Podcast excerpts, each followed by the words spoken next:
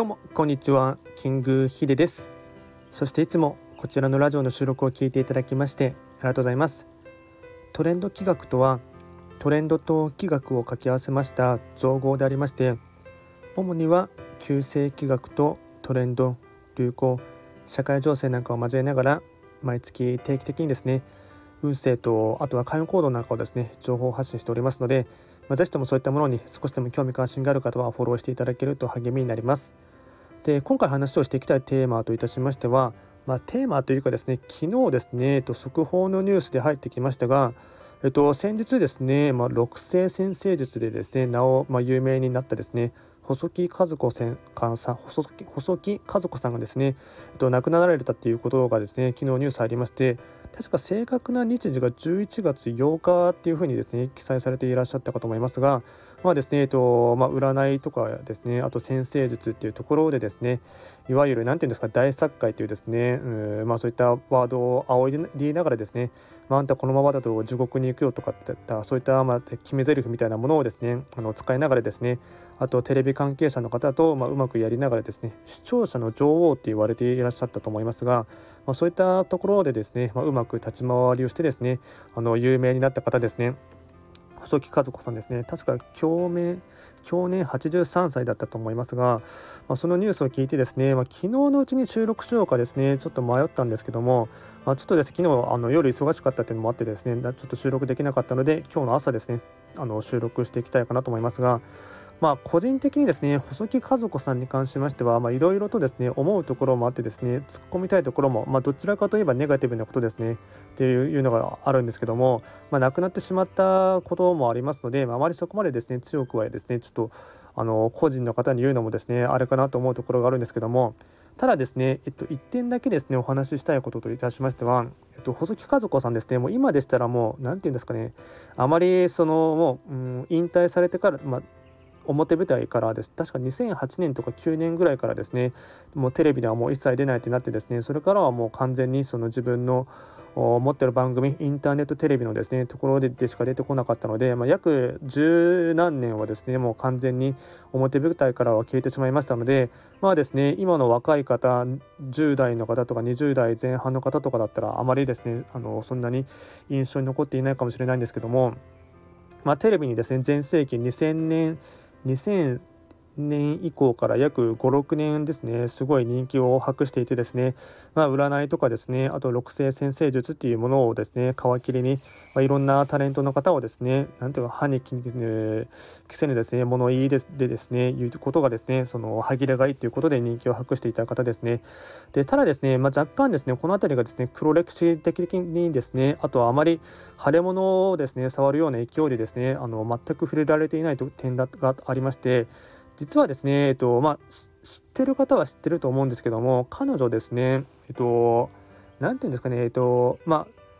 結婚をですねおそらく23回されているかと思うんですけどもでちょ一番ですね有名なところで言いますとその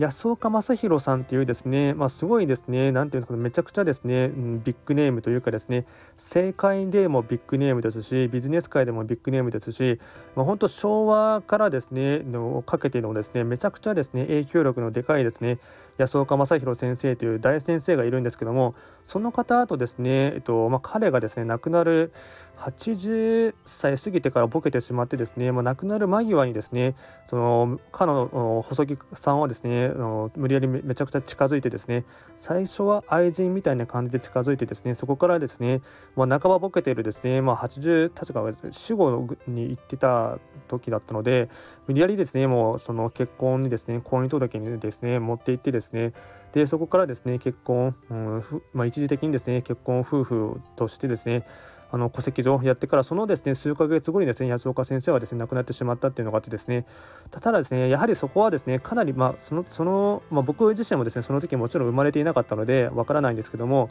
いろいろとですね調べていくとですねなんやっぱりですねその当時ですねやはり安岡正弘さんって言えばですねめちゃくちゃ超ビッグネームでしていわゆるですねいわゆる政界のですね黒幕的な存在でまあ、あのなんていうか天皇陛下あ失礼しま天皇陛下ではなくて、えっと、首相とかですね。あと昔でしたら戦争が終わった後の玉印玉音放送とかですね。そういったもののですね、えっと、スピーチを考えたりとかですね。あとはですね、えっとまあ、池田池田隼人首相とかですね。佐藤栄作とかにももうですね。実際にまあ彼のですね、まあ、東洋思想とかですね。あとそれの根本的な思想のですねあの教えとかをしている方でしてあと大企業のですね社長さんの方もとかもですね講演会に行ったりですね実際に弟子とかも取っていらっしゃったのでそういったところでですねかなりですねその、うんまあ、今の近代日本というかですね昭和からま平成にかけてのですね、まあ、日本のですね名だたるですね方々はですね安岡正弘先生のところにですね弟子入りみたいな感じで